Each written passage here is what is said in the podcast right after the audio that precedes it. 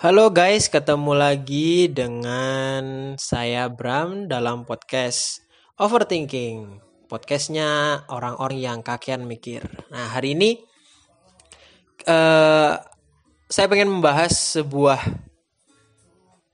sebuah obrolan tentang gimana sih rasanya ditinggal nikah sama mantan. Ya, ini mungkin banyak teman-teman yang sedang mengalami karena sekarang musim-musimnya nikahan. Sekarang saya mengundang seorang teman. Sebut saja karena cowok ya, karena kalau kalau cewek kan Mawar. Ini cowok kita sebut Mawardi ya. Mawardi. Ya. Mawardi apa kabar Mawardi? Baik, baik, baik, baik. Baik, oke. Jadi teman saya ini sudah ditinggal nikah berapa kali sama mantan? Empat. Empat kali. Gimana rasanya mas? Biasa. Biasa, oke. Setelah biasa. yang keempat biasa. Setelah yang keempat biasa. Berarti pertama, kedua, ketiga masih ada perasaan tidak nyaman gitu. Pertama, kedua lah. Pertama, kedua. Hmm. Oke. Eh, gimana sih cara cara ngatasin rasa nggak nyaman kalau ditinggal mantan? Sebenarnya bukan masalah ngatasinya ya kalau pikirku waktu itu. Tapi waktu kita putusnya itu kayak gimana? Kalau kita putusnya baik-baik, terus masih hubungannya dengan baik, pasti ketika datang ke nikahannya pun itu pasti dengan baik-baik. Oh gitu. Oke oke. Eh, bisa nggak diceritain dulu itu kok bisa putus itu kenapa sih, Mas? Yang ke nomor berapa ini? Terserah deh. Salah satu yang kira-kira paling paling nyakitin gitu. Eh, ada yang selingkuh. Mm-mm. Jadi dia itu tipikal orang yang menurutku kalau bohong itu pasti ketahuan. Mm. Tapi dia itu tipikal orang yang selingkuh.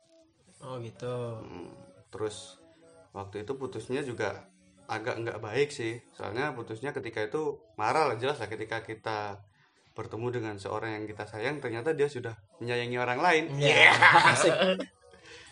Berarti marah gitu ya, marah. Iya sakit hati lah. Sakit hati. Nah itu kan berarti kurang baik-baik juga putusnya.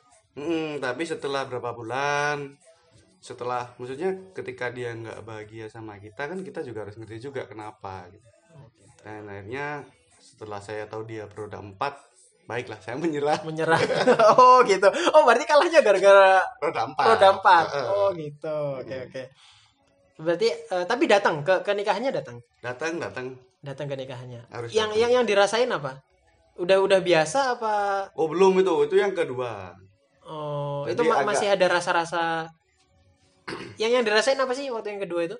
waktu yang kedua itu waktu datang sih pertama kayak nggak macam biasa aja. Hmm, tapi setelah salaman setelah apa ya biasa lah. Biasa. kenang kenangan terus mantan man eh, maksudnya temen-temen lah. Pasti mau yoi yang tahu kalau dulu dia mantan Hmm. atau orang tuanya mungkin kenal. Itu dia pasti kita kayak ngerasa wah ini gimana ya? Tapi setelah maksudnya setelah datang dan setelah kita beranikan diri untuk datang biasa kok. Pasti biasa Oke. Terus eh kalau dengan hubungan dengan orang tuanya mantan gimana?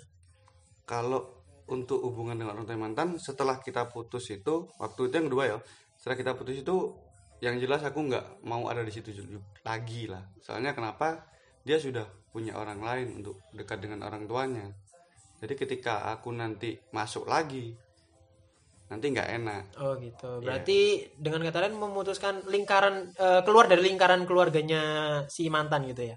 harus Oh gitu. soalnya dia udah punya kecuali mungkin ketika dia baik-baik kita putus mungkin karena nggak nggak memang nggak sejalan atau nggak sepemikiran baru mungkin kalau ke orang tuanya masih lah satu kali dua kali dulu nanti kalau sudah terbiasa untuk aku nggak ada kadang kan ke rumahnya kan terus tiba-tiba nggak ada kan nggak enak kayak ada masalah jadi datang dulu berapa kali terus setelah itu enggak Oke.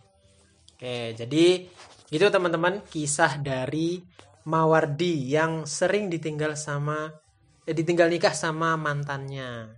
Oke, kita beri semangat untuk teman-teman yang ditinggal mantannya, yakinlah bahwa dia itu bukan yang terbaik untuk teman-teman sekalian gitu. Jadi nggak perlu sakit hati, nggak perlu sedih, nggak perlu sampai eh mengurung diri di kamar, nggak perlu sampai down.